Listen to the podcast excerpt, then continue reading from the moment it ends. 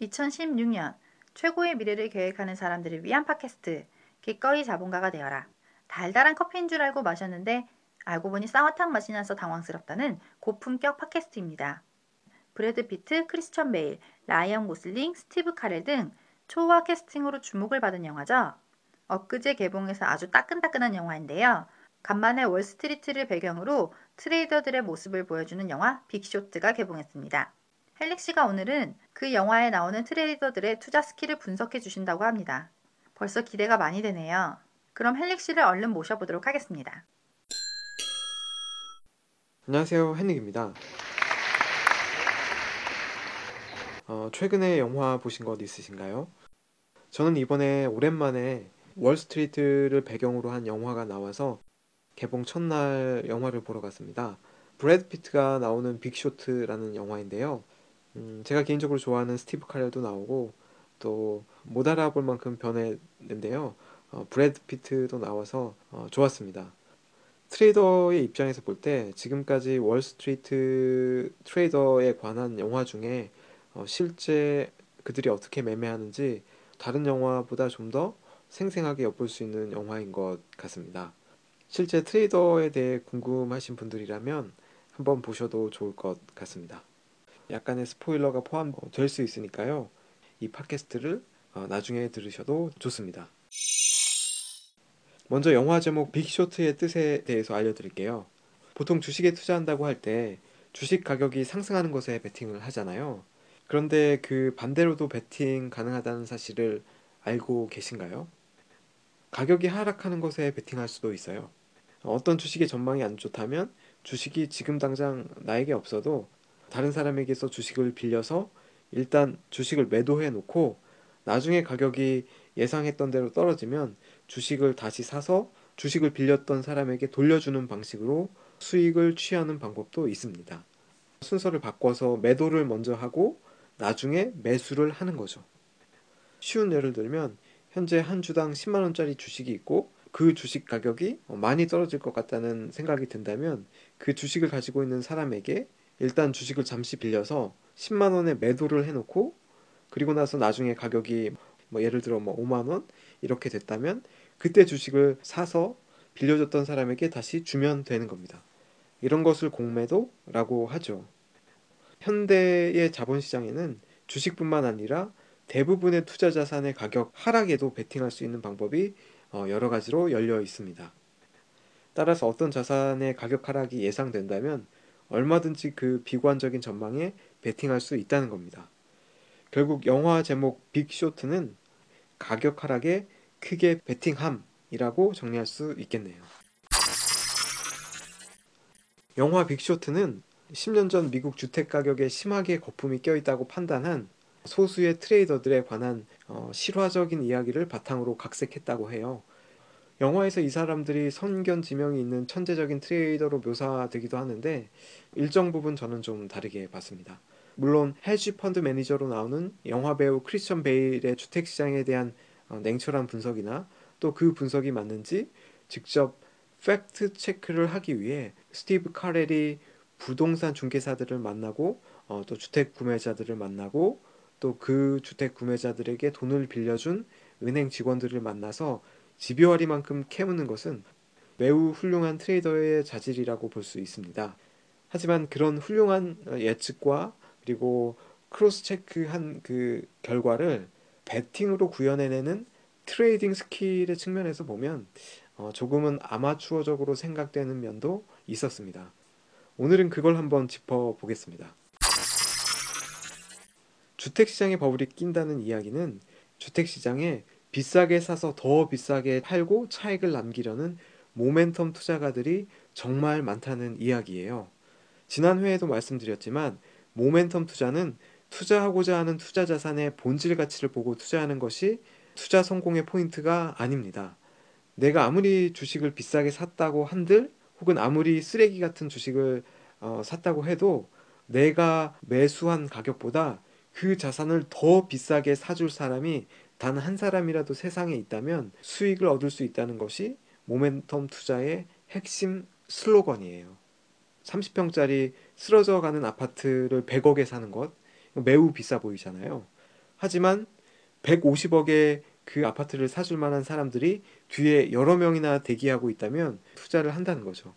서울 압구정동에서 수십 년 동안 부동산을 하면서 각종 투기에 대해서 속속들이 경험한 분에게서 재미있는 소설 같은 이야기를 많이 들었는데요.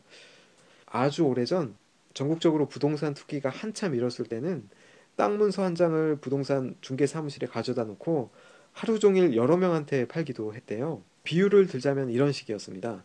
오전 9시에 부동산 중개사가 평창동 A 사모님한테 전화를 해서 땅 문서에 등재된 땅을 5억에 팝니다. 그리고 1시간 뒤에 방금 전 9시에 평창동 사모님이 산 땅을 뭐 성북동 B 사모님한테 전화를 해서 5억 5천만 원에 팔아요. 그러면 평창동 사모님은 1시간에 5천만 원을 번 거죠. 그리고 점심 먹고 나서 부동산 중개사님이 성북동 B 사모님이 5억 5천에 산 땅을 역삼동 C 사모님한테 6억 원에 팝니다. 그러면 성북동 사모님도 5천만 원을 번 거예요. 이런 식으로 그 수첩에 적힌 사모님들에게 일일이 전화를 돌려서 정말 좋은 금싸라기 땅이 나왔다고 어, 이것저것 자세하게 설명하면서 릴레이 달리기 바톤 터치 하듯이 땅을 팔 수 있었대요. 이렇게 하다 보면 대부분의 사람들이 돈을 벌게 되는 거잖아요. 그래서 굉장히 유능한 부동산 중개사라고 소문이 나기도 하고 하루에도 땅값이 막 들썩이기 시작하면서 더 많은 사람들이 몰리면서 가격이 오르고 버블이 생기는 거죠. 결국은 마지막에 사는 한 사람이 다 뒤집어 쓰게 되는데요. 그런데 가만히 생각해 보면 이런 버블이 대부분의 사람들에게 이익을 안겨주잖아요.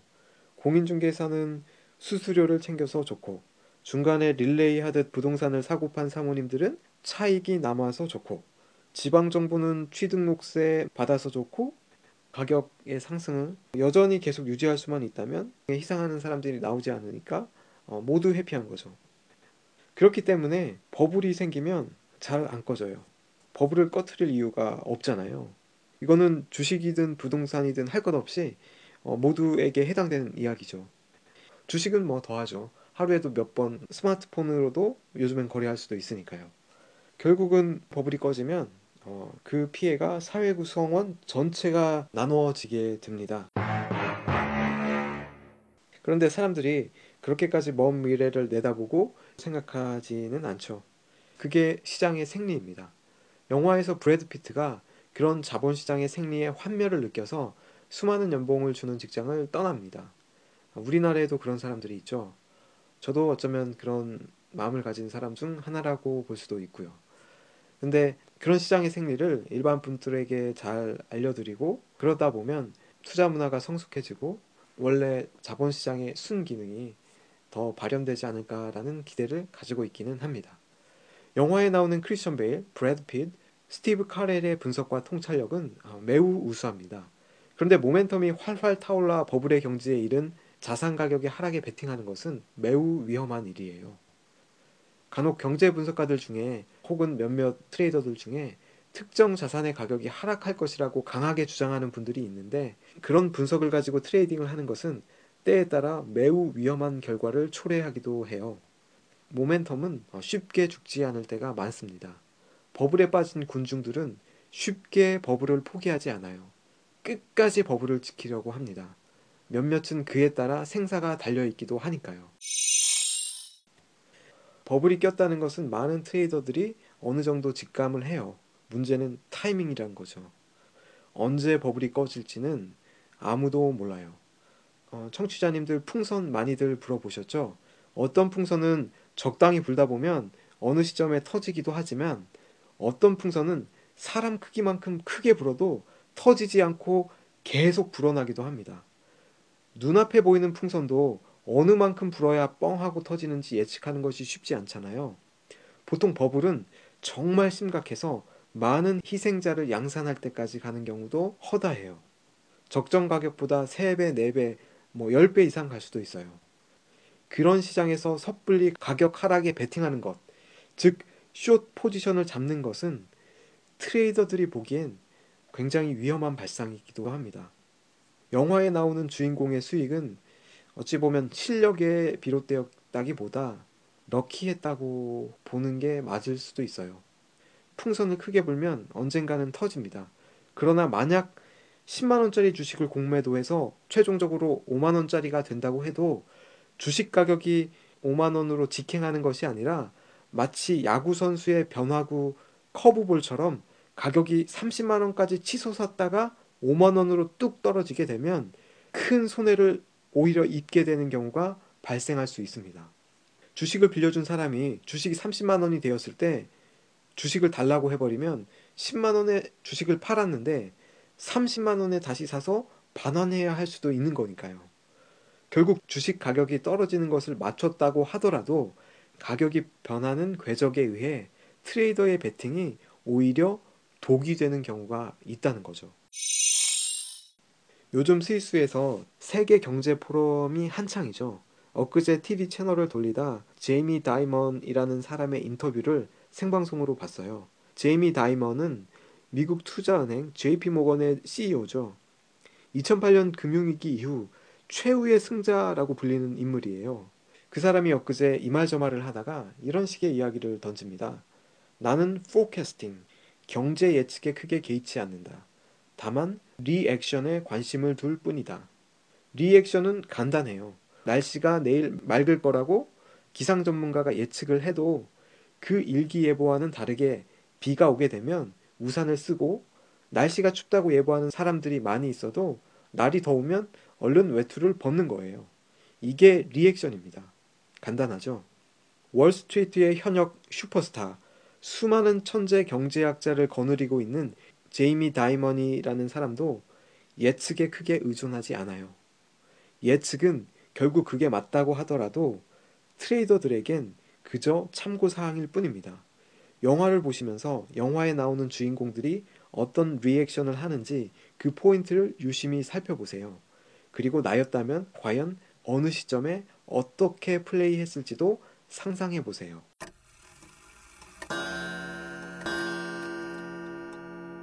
다음에 뵐게요. 감사합니다. 투자에 대한 고민 상담을 보내주시면 엄선해서 진정성을 가지고 상담해 드리겠습니다. 고민 내용을 잘 써서 보내주세요. 보내실 곳은 book 골뱅이 henrik.co.kr 이곳으로 보내주시면 됩니다. 청문회는 팟캐스트에서 쭉 이어집니다.